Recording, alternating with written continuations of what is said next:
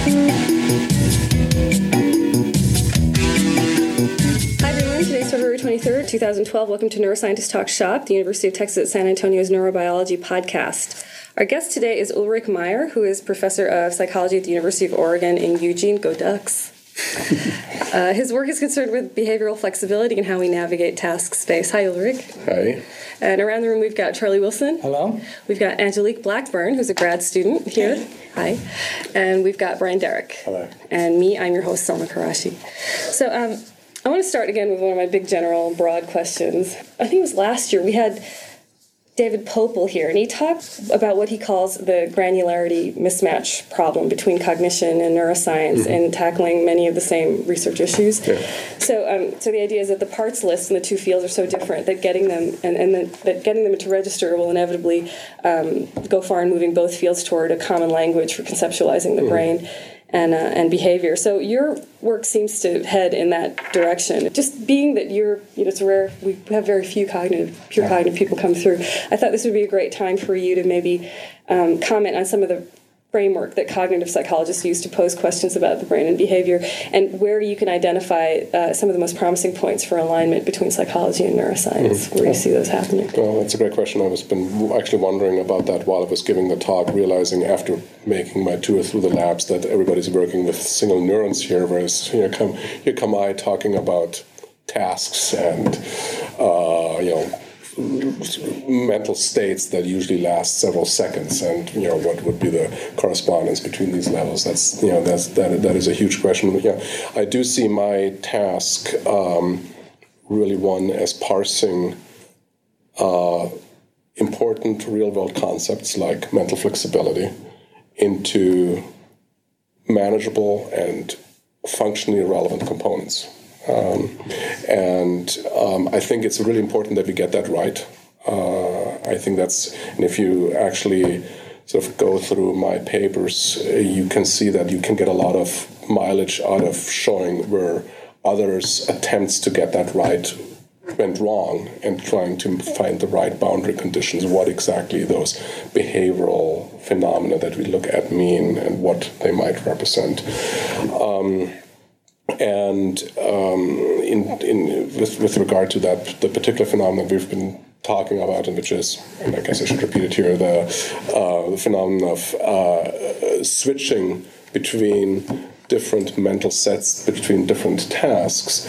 Um, it is very, um, you know, there has been in my field in cognitive psychology a, a tendency to take certain behavioral measures. So, for example, the difference between switch and no switch uh, response times, to take that as a, as a face value, as something that um, might indicate a time limited op- operation, like you like a really a switch that has to be pulled one way, and that takes a certain amount of time. And if your switch cost is 300 milliseconds, then the conclusion might be, well, that takes about 300 milliseconds to do exactly that.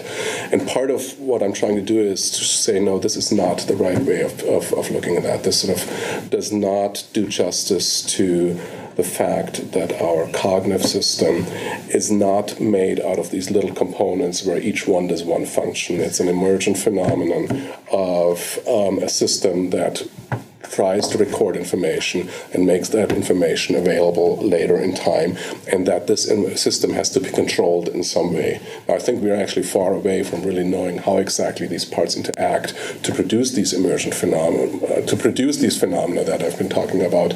Um, and so, therefore, the, know, the question that you've asked me, what exactly is the right way to build the correspondence, is really a very hard one at this point. Um, but it doesn't it doesn't do us any good by just ignoring the problems, but by simplifying it, by pretending that by you know having a little response times different score, we have a certain an, an operation. It's, it's simply not that that that easy. Um, and I th- you know part of the things that I've been trying to do is. Um, think about how the different components like working memory and long-term memory how they have to interact with each other in order to produce the phenomena that, that i've been talking about. Um, anyway time is the common is the thing we have in common. Yes. And we can ask questions about for example in mental rotation it just seems that it was very great that that the measure was time because it helped you sort of think about the actual process that was taking place Yeah, yeah. and how long it takes Yes, to do it. yes. And so the and we all measure these phenomena that, that evolve in time, and we have some kind of notion about the time scale of brain mm-hmm. activity and how it changes. Yeah. So is is that it? Is time our common foothold that we can use to synchronize ourselves? Um, I think time, you know, time is the that's. I think that's why cognitive psychologists have been drawn to to time so much because it is something that can map across dimensions. Um, and you know, we I think we have a pretty good idea of how. Um, how you know a certain number of synaptic transitions, how much time each transition costs. So I think you can actually end up at a you know, some kind of building equivalences across these different levels in that way. But it's still, you know, we, we are talking about somewhat different time frames, and there's a, you know, there's there's a, uh, a magnitude, uh, more order of magnitude between the time frames that you guys are talking about and the order of magnitude that we we are usually talking about. Um, the I, I want to just point out sort of another problem that I've been very seriously trying to get around in my domain is that um, typically, in order to get at meaningful response time measures, um, you have to do a lot of averaging. So, for example, the switch cost difference, or something like the Stroop effect. Um, it's always a different score between you know a high demand condition, a low demand, a high conflict condition, or a low conflict condition. And in order to, get this different score, you have to average um, across all these, these different events. There is no way to assess something like a switch cost on an individual trial um, or a you know a Stroop effect on an individual trial. Simply doesn't exist. It's not you can't can't oper- operationalize it, and I think in many cases it's actually really important to know what's going on on on one particular trial in order to get at the dynamics that occur. And so I've been using in my most recently in my research eye movements, and uh, in order to get very precisely at whether, for example, you know, attention is led astray or is doing exactly what it's supposed to be doing on a particular trial. So I know for a certain trial, even in the millisecond within a trial, whether the where the eyes are going, and that pre- gives a very a whole new level of you know uh, resolution, both to assess exactly the dynamics within a trial. Um, so I can, for example, trace exactly the point in time when top-down control given an implemented tax that takes hold. But I can also use that to look at the dynamics that develops across different events. So, to what degree, for example, does how the quality of my attentional setting on one trial predict how well I'm prepared for the next trial? And um, at least in my world, the there are important models uh, that can be only assessed adequately with this kind of dynamic information. That's something I'm very excited about right now because it So actually the- goes beyond the level of response times. So um, one of the things that I mean, you said when top, I, I, I keep getting flummoxed by this top-down control, but I can kind of picture what you mean in this case.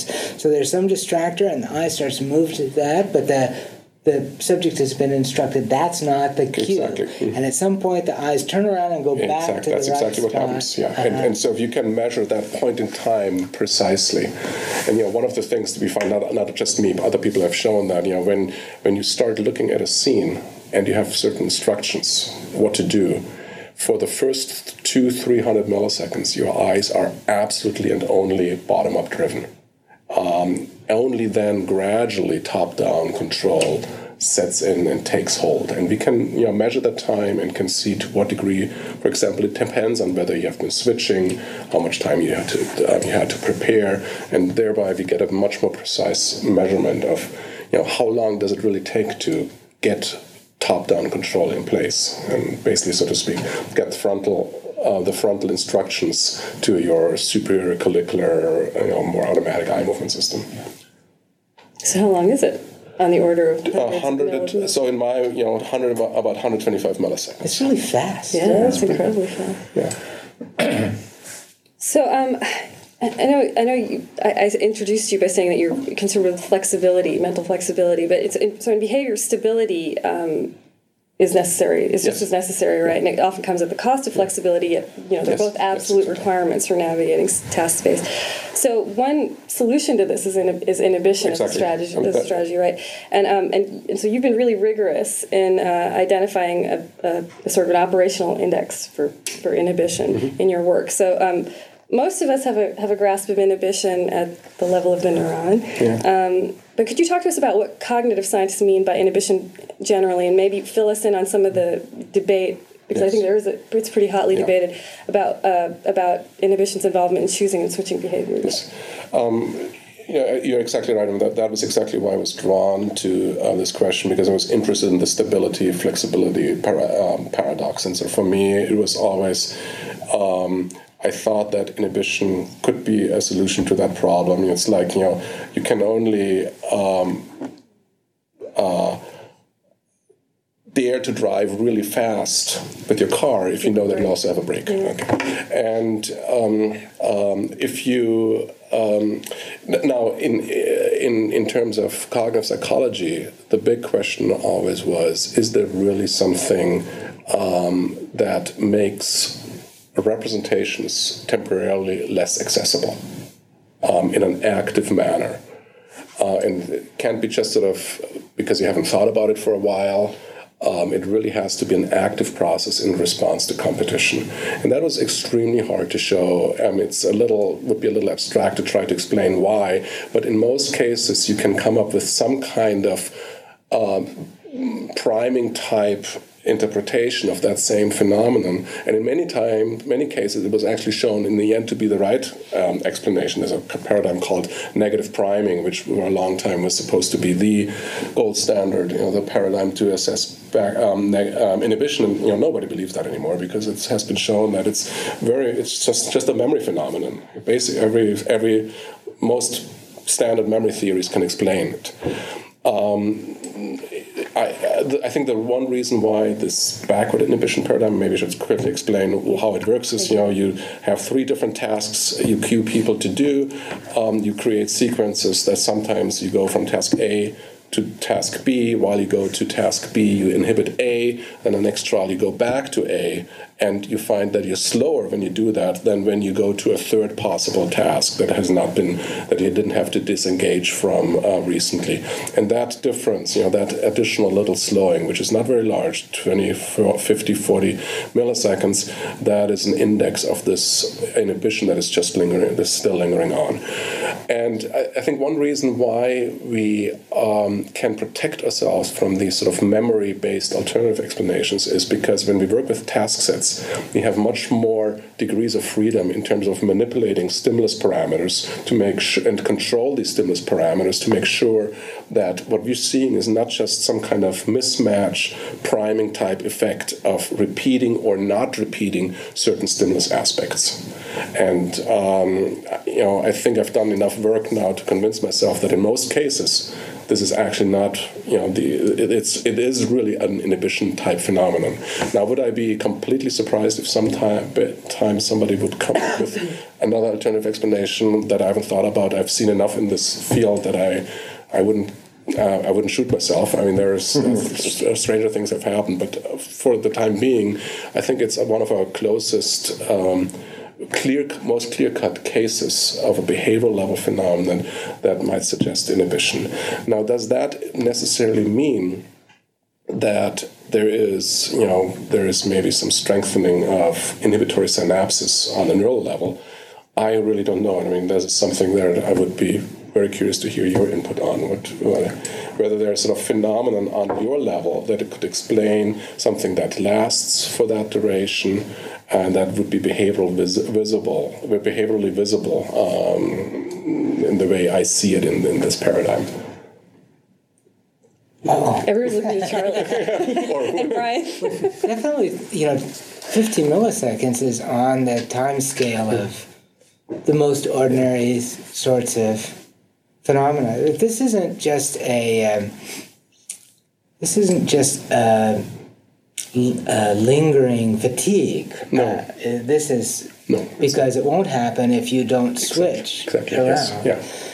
So, um, So you know, um, just to be more concrete, I mean, we I think we, we know from monkey work that there are um, these sort of highly integrated uh, neurons that really represent task rules. You know, Earl Miller's work, John Duncan has work uh, in, in Cambridge has done work of that kind, and so you could assume that there may be a process of actually making these neurons temporarily less accessible for a while after you know you've you've switched away from such from from from the task represented by these neurons. So that's sort of a question whether there are you know on a physiological level mechanisms in place that could do something like that that can be triggered by an event like a task switch, and that have sort of the kind of temporal characteristics of you know over a course of four or five seconds making something less accessible in order to you know uh, pre- uh, prevent perseveration.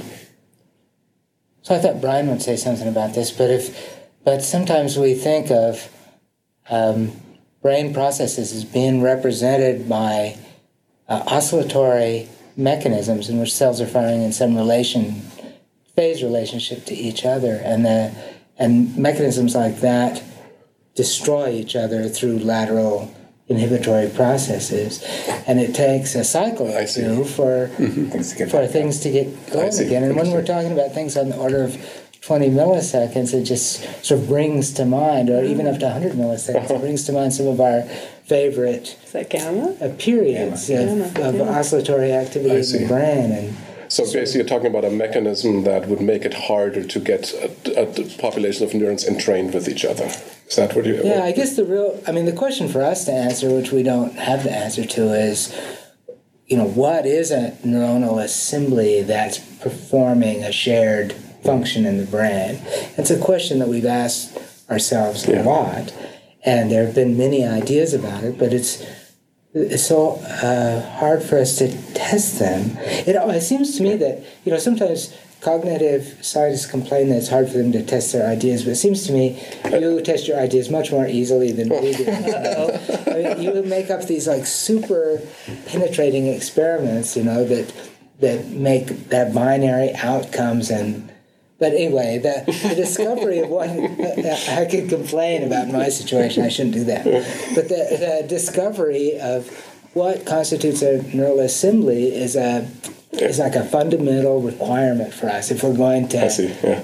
to you know to try to answer the questions you raise. And one cool idea is that there are neurons that are sharing some common oscillatory mechanism, mm-hmm. but there are also older ideas that they're just neurons that are uh, in some kind of sustained activity that is some kind of an attractor, and that it ta- in either case it takes a while to to construct and to destroy those Yeah. dynamic structures. Right.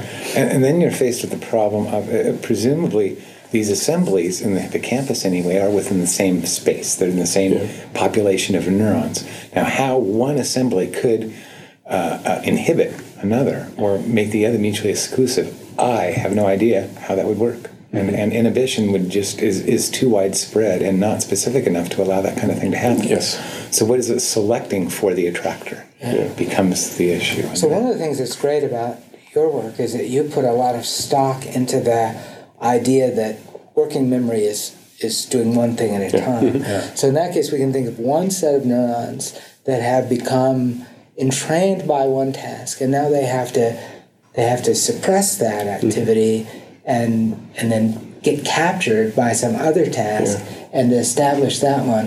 Whereas inhibitory mechanisms usually involve multiple simultaneously active mm-hmm. neural structures that are somehow uh, inhibiting each other. in Right. So, so what? If, what if? I mean, I, I, I completely agree. I mean, the problem is talking on the one hand of, of this widespread lateral inhibition, where it's very hard to see how it could be specific to a particular thing that you're not supposed to be doing anymore. Um, whereas in cognitive psychologists often think about that. They think of this really targeted inhibition that somehow magically directly goes exactly to those assemblies that are supposed to do that. That's something that I always found very hard to believe how that should work. But I wonder whether there is sort of a could be sort of a compromise where um, uh, in kind of a winner take all network, you could, let's assume one representation is really active, represented by one assembly, and then you need to push another assembly uh, over and above that. Now, the one assembly that it needs to push down is, is sort of identified by merely by, simply by the fact that it's pretty active right now, and that then maybe sort of uh, all it needs to identify that as one that needs to receive extra inhibitory input in a fairly automatic manner. I'm not saying that there's magically something coming in now of a little homunculus, but just the way the lateral inhibition works, that the one that sticks out its head farthest gets, you know, banged Chop the most. yeah. tall poppy. Yeah. So I mean that's that's the that's sort of the, the closest I can come to come up with you know that might something that might actually work. Right, and, and I would imagine the cognitive psychologists would invoke that sort of systems box-like approach to this. I would imagine that selecting the, uh, the what is not inhibited would be a frontal lobe kind of function. But then you get to the idea of you know, you th- again, if you think of the anatomy of the hippocampus, it's really pretty homogeneous. Yeah. And presumably, uh, all of our recent memory and our working memory is contained in there, in the activity in there somewhere, uh, distributed in a distributed fashion. How would a discrete structure preserve a distributed ensemble with minus lateral inhibition? Right, yeah, so I'm not thinking in the literal term. It becomes more difficult. So what about an alternative um, um, idea that I've sort of um, been sort of toying around with? And I mean, I think there is some reason to believe that you know I've I'm, I've talked in my talk at least a lot about you know how what the important role of memory and you know the fact that at least some people believe that every selection event gets sort of as a, as a snapshot put down in memory. And that might very well, because are, these are very integrated representations. You know, you have the stimulus and the response and the context and the rule. So very likely this is something that is hippocampus based. Um, and so what if what an, uh, a, a, task switch does is eliminating a consolidation process that would go continue on for uh, an additional time, and it's sort of the stopping of consolidation that shows up as inhibition rather than sort of some kind of active inhibitory process. Mm. That's sort of you know something like reset. I yeah, that's a cool idea. Okay. Oh, we're getting somewhere. um, I wanted to hand it over for a minute to Angelique, who's prepared a couple of things for us as well. So um, maybe we can shift gears just a little bit. Uh, you've been researching also gender differences in competitiveness. Oh, yeah, so it's, a, quite, a, quite a shift um, across the lifespan. And so, um, from my understanding, uh, it's very intuitive that men are more competitive than women, which you've found across the lifespan. But you also uh, find that there are particular differences at certain points in life. Um, can you maybe go into that a little bit? Yeah, I feel like I should. I mean, I can't just switch from, yeah, from the one to the other. Different. I, I that's, do, that's, a major switch. that's a major switch. Yeah. Um, yeah, I do. I do actually do very different things that you, you might interpret as kind of a research ADHD that I'm expressing here. Um, but I, a few years ago, I uh, got involved with a good friend who's an economist, and we started sort of talking and um, you know found common sort of interests, and mainly through neuroimaging. He was he wanted to start neuroimaging as an economist. I was always interested in decision making, but wanted to do as, as rigorous as possible, and so that's how we got got together on this. Um, and the, the, whole thing actually started out as work on altruism, and the, the, the work on competition is sort of now a fallout of that. Um, you know the and this is not work where uh, we play sort of we're, we're major players at this point. This is work that actually started by was started by a couple of economists, um, mainly sort of as a kind of an, as an after effect of the Larry Summers uh, uh, kind of scandal when he suggested that women may not be as equipped for natural sciences because they're just not as good as math on a genetic basis.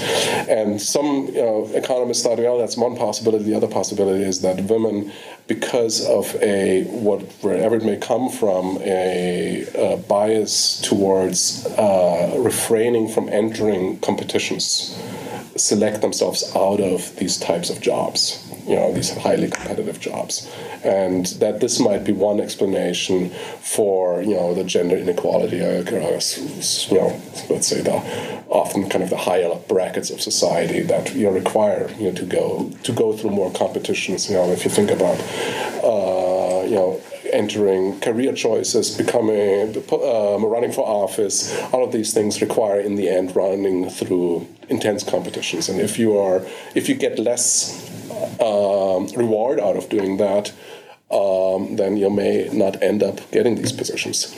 And you know the basic paradigm, the behavioral paradigm, is very straightforward. You give people a little task. In our case, it was a little math task, and you are allowed to do that for let's say two minutes, and you're told you get 50 cents for every problem you solve.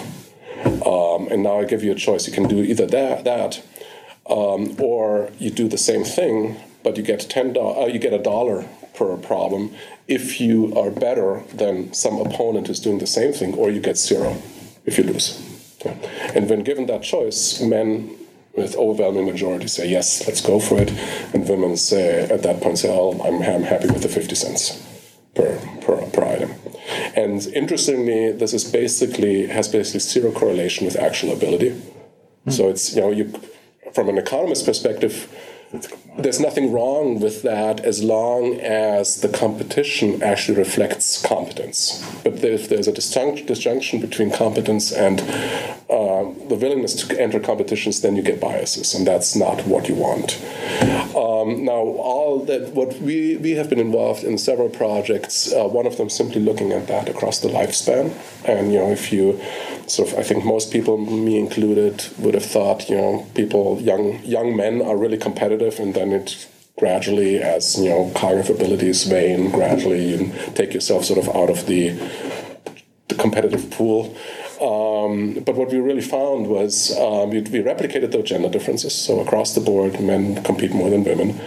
But the uh, lifespan trajectory is a very strong peak at 50, and then it drops down. Um, and I'm a, I'm a little hesitant talking too much about it because at this point it's a really interesting descriptive finding. We don't really have a good theory of why this is happening. Um, one idea would be that you know personality psychologists tell us that sort of the, the importance of status increases as we grow older. You know, for a 40, 50 year old, having attained a certain social status is really important, whereas a 25 year old doesn't really think about these things that much, you know, thinks about other things. Um, so that it, might, it might reflect that. And then, you know, after 50, finally it dawns on you that, you know, you can't do anything you want anymore, and you sort of gradually sort of take yourself out of out of the picture so that's my competition work. The other, um, you know, really interesting part, and that's an unpublished but hopefully soon to be published paper, is where we show that uh, competitive choices uh, very dramatically depend on uh, menstrual cycle. So women around um, the menses, um, those are the ones that really don't want to compete. Um, in other uh, phases of the cycle, it's much more even between men and women. So suggesting there is some hormonal. Um, there's some hormonal influences to, the, to this phenomenon. Makes sense, evolutionarily. Having said that, there is also a really cool study uh, by a group of economists using the same paradigm in India in in some. Can never say that English word, about matriarchal society. Yeah. Um, where really, you know, the men are the underdogs and the women have to say, and the whole phenomenon is completely turned around there's the men that don't want to compete and the women do. Uh-huh. So it can't be just so it, can, it can't just be purely biological. There's some weird interaction going on. I do think this is really important work because uh, um, it's it's something that you can actually uh, play around with. So, for example, one of the things we find is that the whole gender difference disappears as soon as you give women and men complete information about their own ranking and the other people's ranking. So if you know that um, you know you, that's how well I'm doing, and that's how well all those men are doing that you know think they can compete, but actually are much dumber than I am, uh-huh. that the difference goes away. Which you know in some ways is not that surprising, but it shows that you can actually the, the more transparent competitions are made, the more more rational choices you get, and the sort of the irrationality and the irrationality and the bias uh, goes away. Right. So fair so, competition. Fit transparent. That is, you know, that is, yeah. that is unbiased. That is transparent. Yeah. So does this then tie into risk taking behavior at all? It, it, you know, I mean, the basic phenomenon of uh, either competing or not is very similar to what, the, what economists and psychologists usually do to measure risk. But you can't explain the phenomenon in terms of simply aver- aversion of risk by itself. So we, that's always a control situation that you use, and that it does not show the same general um, um, differences. That's, that's a very important point, but it's not the same thing, even though on the, structurally it looks very similar. Well, it seems to me that um, that if, as you said, once everybody knows their relative mm-hmm. ability compared to everybody else, the differences go away, then it seems almost as though it is a risk issue. I mean, if I know I'm always going to win, of course I'm going to compete. No. If I know I'm always going to lose, of course I'm going to back. Um, it's no, it's it's it's really not that simple because, um, if, for example, it, it looks like men generally don't care as much about um, their confidence, the confidence that they that they will win. They simply want to compete. There is something intrinsically rewarding for men in terms of competing. It may be sort of um, the, the, the the fact that simply entering a competition is a signal of status. You know, if if if I sort of refrain from, if I tell you, oh, I'm not going to compete with you anyway, that it basically shows at that point that I don't think I'm I'm up to the task. So men just don't want to do that. So even if they think they may, might lose, you know, they don't want to reveal that uh, uh-huh. uh, they're not up to that com- that competition.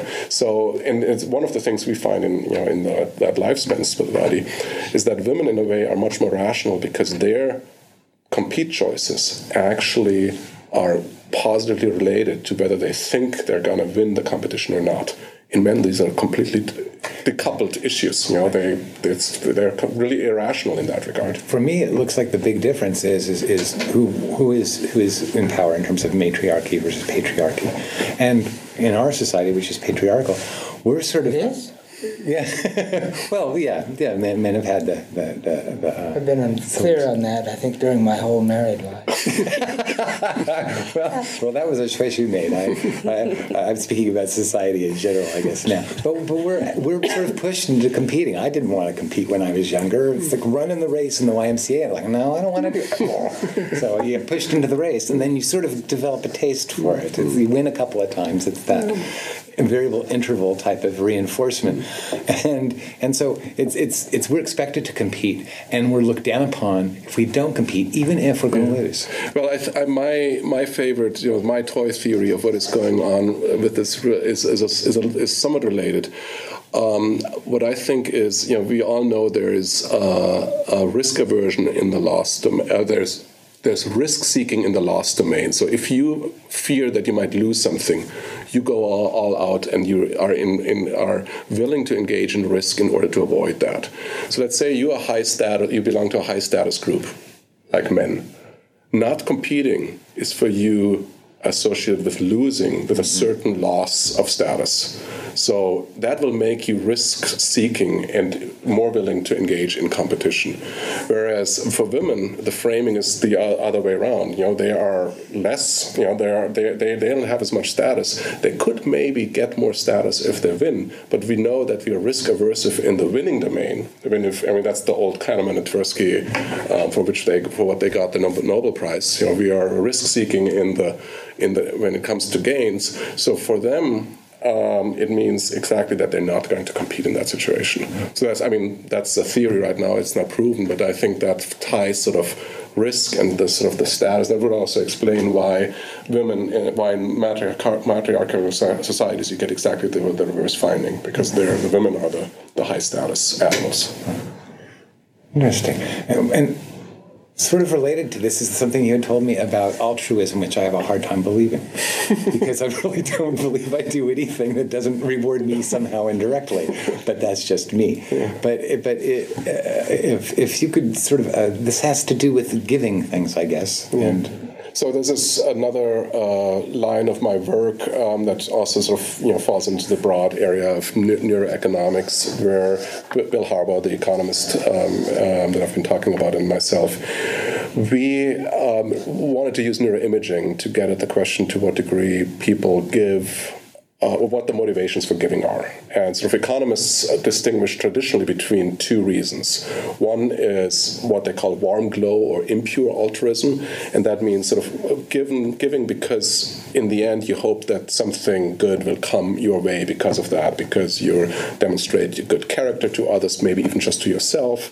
Um, but it's not so much in the end that somebody else is better off. It's in the end so that you are better off. Mm-hmm. And the other version, which is still completely square and fits with the rational choice, the economist's rational choice model, is that by giving, um, you make somebody else better off, and you directly um, get an internal uh, subjective utility boost by that. Oh, so your kind of your my utility is linked magically to your utility. When I see you better off, I feel better too.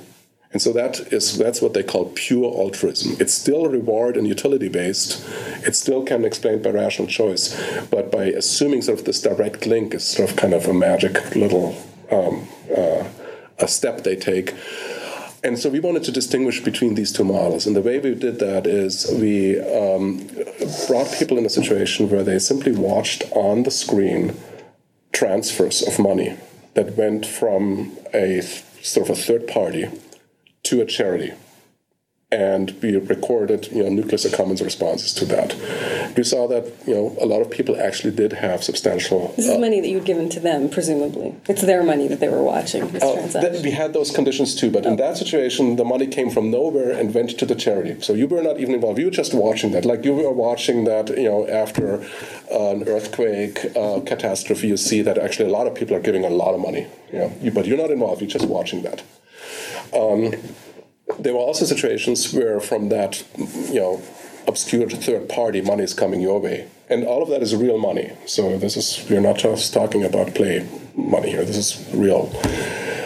And we get also the nucleus accumbens uh, response to that. And now we can um, compare the nucleus accumbens response for these two situations. Um, and you know, for some people, they respond actually stronger to money going to the charity than to yourself. For others, it's exactly the other way around. And you know, the first we call altruists, the second we call egoists.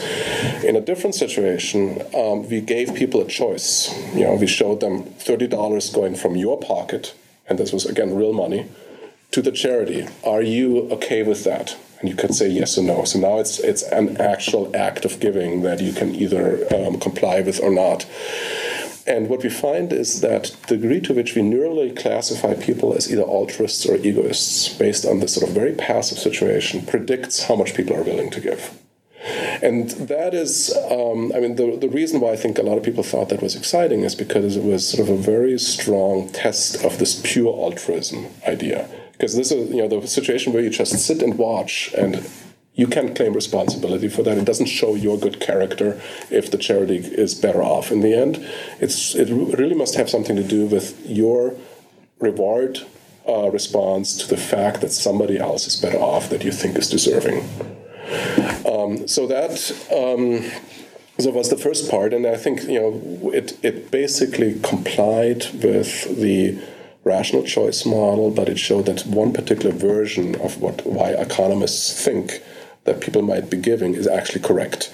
Now, that doesn't mean that the other part, the warm glow, does not exist. In fact, we also had situations where people could sort of freely give, and in the free giving situation, the nucleus accumbens response was even stronger. So when you can claim responsibility. So both exist, but you know the existence proof of this, the pure altruistic given, that was sort of uh, a, a, strong point in that paper. Now, um, in the follow-up work. Um, we wanted to go one step further. We wanted to sort of take that, but then ask sort of the even more far-reaching question that you know was actually initiated through an interview with the New York Times writer uh, John Tierney, who interviewed us after our paper. Um, in the scatter plot um, that showed the neural response predicting how much people give, there were actually a few people who neurally should be egoists, but actually gave a lot of money. And so he said, "Is that possible that these, these there was two guys in the scatterplot?" And said, "Is it possible that these two guys operate sort of in a Kantian manner?" You know, Immanuel Kant said, "You are only a true altruist if you hate it when you have to give, but you give anyway." Um, you You know, those, those were the people who were sort of, um, neurally speaking, they didn't like it at all, but still they ended up giving. It has to hurt. I don't like it, but I do it. And so basically, what we did, what we, and this is ongoing work, so I should I'm treating a little carefully now because I just ho- I can only hope at this point that it's going to hold up. Um, is you know this is a study now with almost 100 subjects, and we are halfway through analyzing. So this is what we find in the first 50. Um, what we find is that we can replicate exactly sort of our the first part that you know neurally speaking we can predict through the nucleus accumbens response how much people give, so the pure altruism part. But then we uh, assessed from each individual also what we call sort of the Kantian norms. So these are questions like if somebody else is worse off than you, um, it's a good thing to give no matter where they are, sort of, you know, emphasizing sort of the universal aspects. It's not just to close friends or something you see directly. It's just generally you are, that's what you do. And that, the, the degree to which you endorse these kind of statements is a very strong predictor of how much people actually give, surprisingly strong.